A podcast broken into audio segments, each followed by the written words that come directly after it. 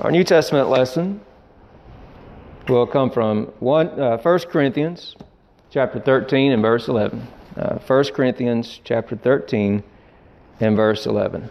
Hear the word of the Lord. When I was a child, I spoke like a child. I thought like a child. I reasoned like a child. When I became an adult, I put an end to childish ways. This is the word of God for the people of God. Thanks be to God indeed. Amen.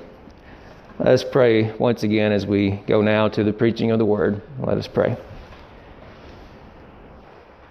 Almighty, all knowing, and ever present God, by your goodness and grace, we approach this divine appointment for the proclamation of your living word that so faithfully speaks to our condition Grant our ears to listen carefully to the voice of your Holy Spirit. Grant our eyes to see your kingdom at hand and fill our hearts with courage to respond in joyful and faithful obedience. We pray in the name to the glory of God, Father, Son, and Holy Spirit. Amen. Well, today's sermon continues the theme that we have been studying for several weeks on compassion. Uh, in continuation with the sermon series for the year based on the word focus. That these values are what guide us this year and every year. These values are faith, optimism, compassion, unity, and be sent in mission. The value of faith is to be a people of God who dare to live into what is unseen and unknown and uncertain believing in what can be until it is. Can I get a witness that this year is a year that we need faith like never before? The value of optimism is to have a resurrection hope. To hope enough to believe in a good outcome against all opposing odds. Can I get a witness that we need hope this year? The virtue of compassion is to learn to love like Jesus. Can I get a witness this morning? Friends, love is what it's all about. We are called to be a people who learn the way of love. It's not easy. Love is challenging. Love confronts us. Love changes us. The love of God confronts us and calls us to something more. It is only love that can change the human heart.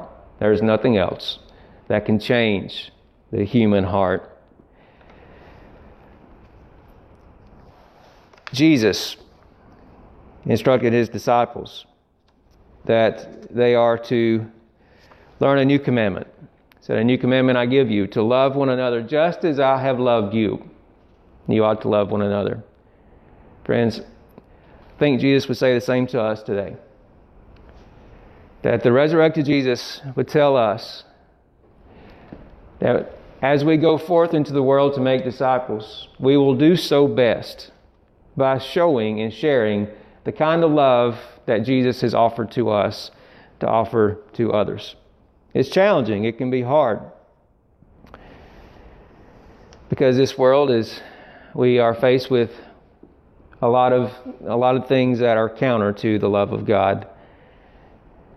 But I believe that the love of God prevails against all odds. The love of God prevails where it's most challenging.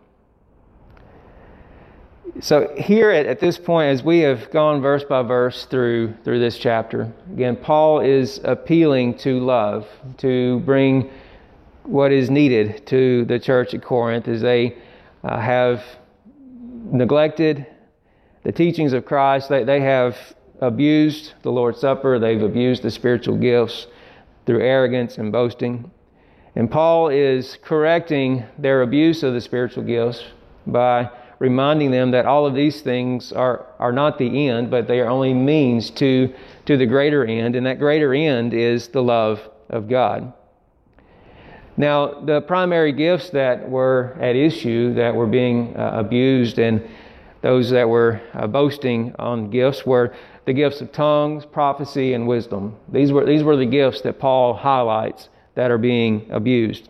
And I see a parallel here in, in, this, in this verse. Now, at first reading, this verse may come across as being a little harsh. When I was a child, I spoke like a child. What, what, what's Paul saying here? Well, I don't think he intends to insult the, the Christians. He, I don't believe he's, he's calling them childish.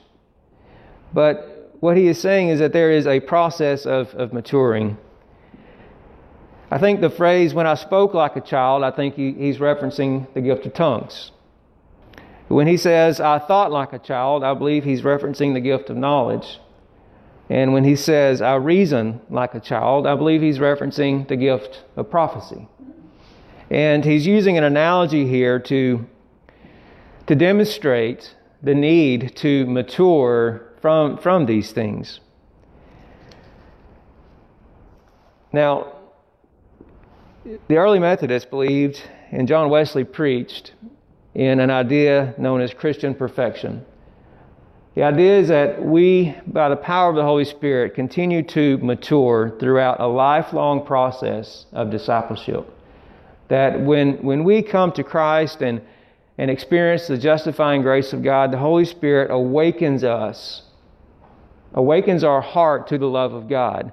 And the love of God begins to, to grow in our heart in a way that, that grows outwardly.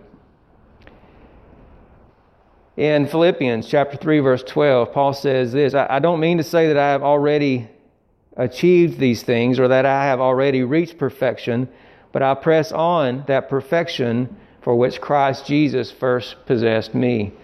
Friends, it's clear that Scripture teaches us that we are to continue to move on toward perfection. It's, it's not a result of works or anything that we do, but it is the, the work of the Holy Spirit in our hearts and lives, to learn to love like God loves.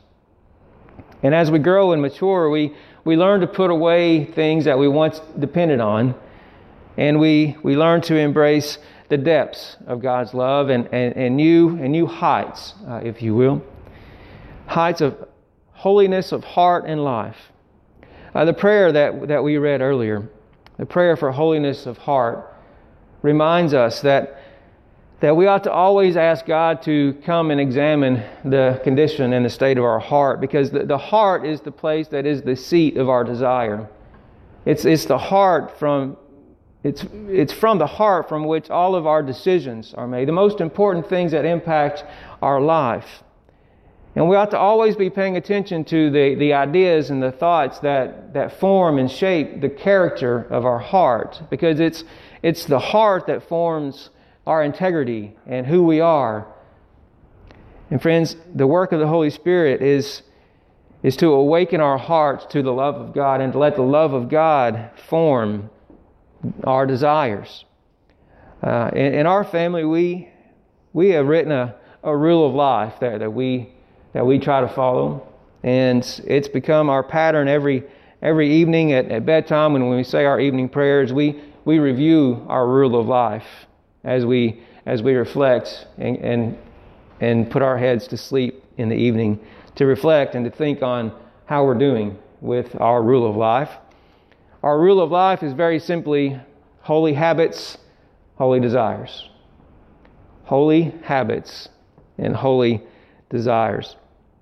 And I share that with you just, just for the sincere reason to, to highlight this, this reality that these two things feed each other. Our habits, the things that we do without thinking day by day, reveal the desires of our heart. And our desires, the, thing that, the things that motivate us, will form and shape the things that we do regularly on impulse with, without thinking.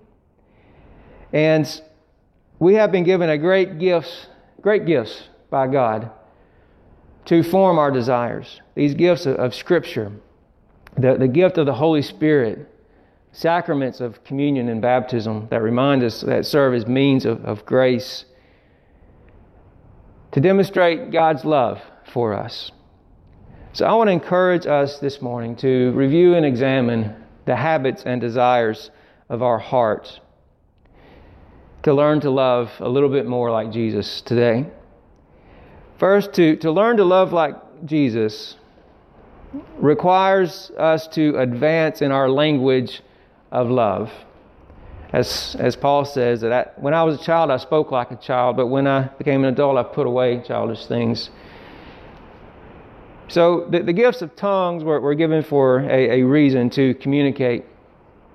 But Paul says, unless done so in love, it's only a clanging cymbal, uh, a sounding gong, gong. As we speak, we ought to speak truth in love. That every, every word that comes from our our mouth ought to first be checked by the habits of our heart that would, that would speak love. Words of love do not tear down, words of love do not pierce the heart. They, words of love build up, words of love encourage. Now, sometimes words may, truth may be hard to hear. But as we, as we speak truth, we ought to do so in love. And it's interesting that we instinctively know, don't we, if something is being said out of a spirit of love or not. So I want to encourage us today to pay attention to the, not just the words we say, but the way in which we say it. That every word we speak be measured with, with kindness, that it be tempered with affection. And let's, let's be a people who learn to love well. And let's let love be our habit in our speaking. Secondly, to learn to love like God loves requires that we advance in the knowledge of love. Have you heard the saying, people don't care how much you know until they know how much you care?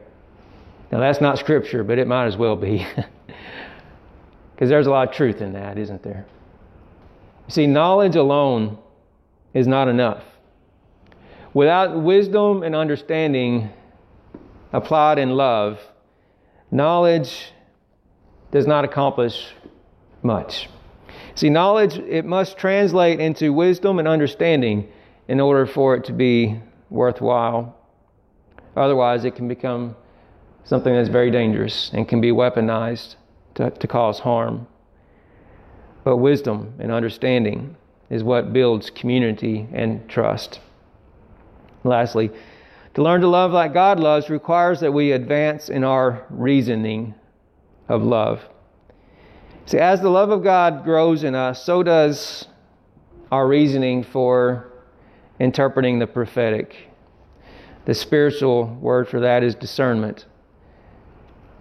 Friends, we ought to test every thought, every message that we hear by the discernment of the love of God.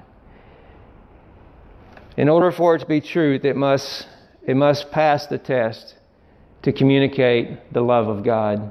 If it doesn't, we ought to seriously question the source and, and question whether or not we accept that into our hearts. So, as we go forth today, Let's let the love of God continue to grow in us and to bring us to spiritual maturity. Let's go forth from this place today to love like Jesus in our words, in our understanding, and in our discernment. And let's let the excellent way of love shape our new normal. In the name of God, Father, Son, and Holy Spirit, amen.